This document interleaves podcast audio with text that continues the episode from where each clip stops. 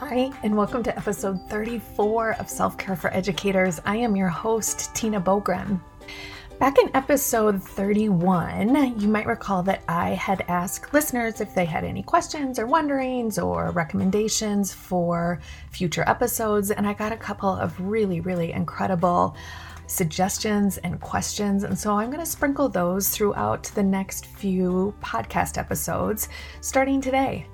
So, the one that I want to tackle today is well, let me just kind of read to you what this listener sent, and then I'm just gonna I'm gonna give my best response and then ask you guys to jump in and how would you respond to this? So, I don't I don't think this listener is the only one facing this. So, it says, as I work with teachers and discuss self care, I sometimes have someone who uh, brings up kind of snarkily the notion that, quote, I'd have time for self care if the district provided it.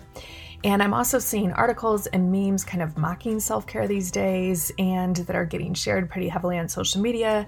So, this listener wanted to know how I would respond or do respond to that negativity. Ooh, I know. so, this to me, I have a couple thoughts on this. So, number one, this to me goes back to there's really those two different types of self care. So, my first gut response, if someone says this to me, is I always say, Oh, tell me more about this. I'm so curious as to how you define self care. Because oftentimes, when they make a comment like this, to me, that's the idea of thinking of self care in terms of the good, the feel good self care, right? The vacations and the face masks and the chocolate and the wine tasting. And so, yeah, agreed. It doesn't feel like we have time for that, especially right now. And I hate that because listen, I'm I'm all for that kind of self-care, right? For me, so this is what I would say back in my most sincere way is the self-care that I talk about is a very different kind of self-care. It's why I've started kind of pushing towards this new definition of calling this professional wellness. Because the thinking behind what I mean by self care is the truest definition of self care, caring for ourselves.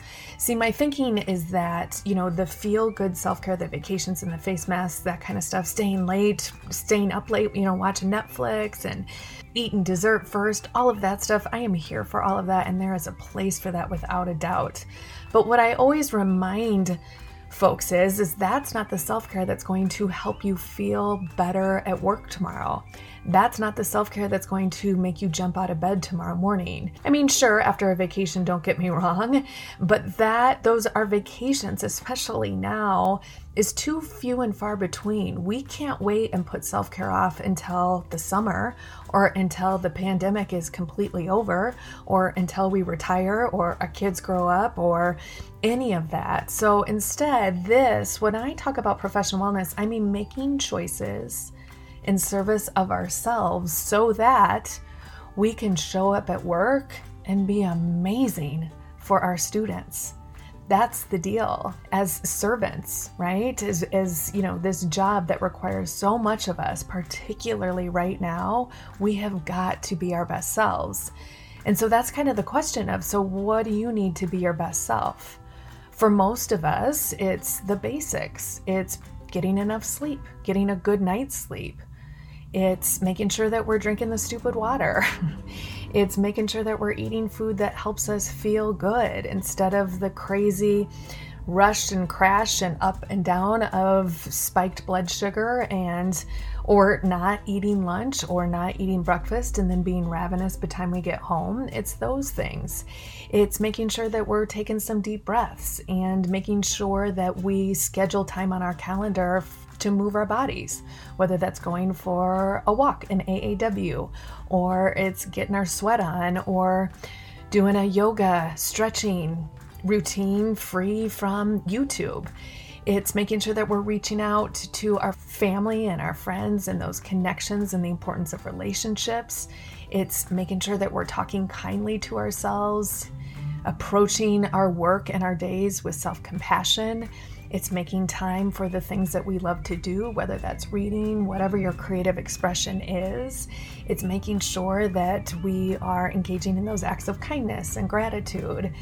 That to me is self care. That's the truest form of self care.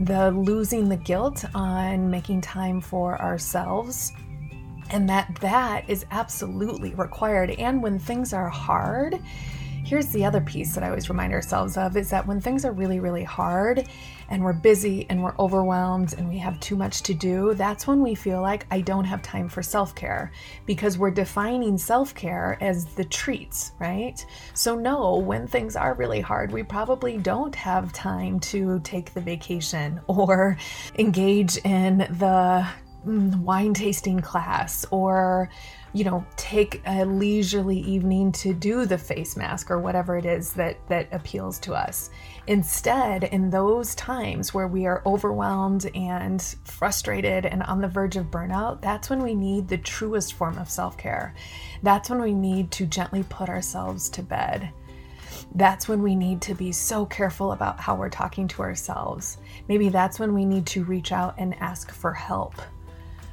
So I don't know if that is helpful in terms of how it's a really kind of long response to to the negative. We all have them. And, and here's the other thing that I remember is the people that have the negative feelings towards self-care, to me that's a signal that uh, they're struggling, that they're really struggling.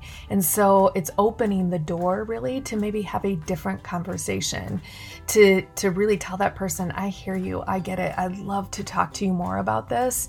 And that in part of that conversation, it's holding space to, again, truly ask how they are defining self care. And if we might be able to together figure out what self care means in this season, in this particular season. Because, yeah, I can't wait until self care feels a little bit different when we get to the other side of this, or in the summer, or whenever that is. But the reality for right now is what are we doing to take care of ourselves now? I go back to the quote that I have. It's on the main page for this podcast. To me, self care is about designing lives that we don't need to escape from. It's about setting up our every single day so that we feel good every single day. Deep breath, right? I hope that helps. All right. So that was the deep dive this week. Here's what I'd love so much because the brilliance, again, is with you all. So I'd love for you to jump over into the Facebook page and kind of share what is your response when you get a reaction such as such as this listener. Do you have a different response? What else can we add to our kind of tool belt in having something ready when we hear um, statements like this? Or push back on me. Is there something you want to know more about or something you're not quite sure of or you have a different definition of anything that I talked about today. As always, a huge thank you to Brooke for making this happen. Thank you to Marzano Resources and Solution Tree for this incredible job that I get to do. And above all, thank you to you, my badass self care squad. So grateful for each and every one of you. Have an amazing week.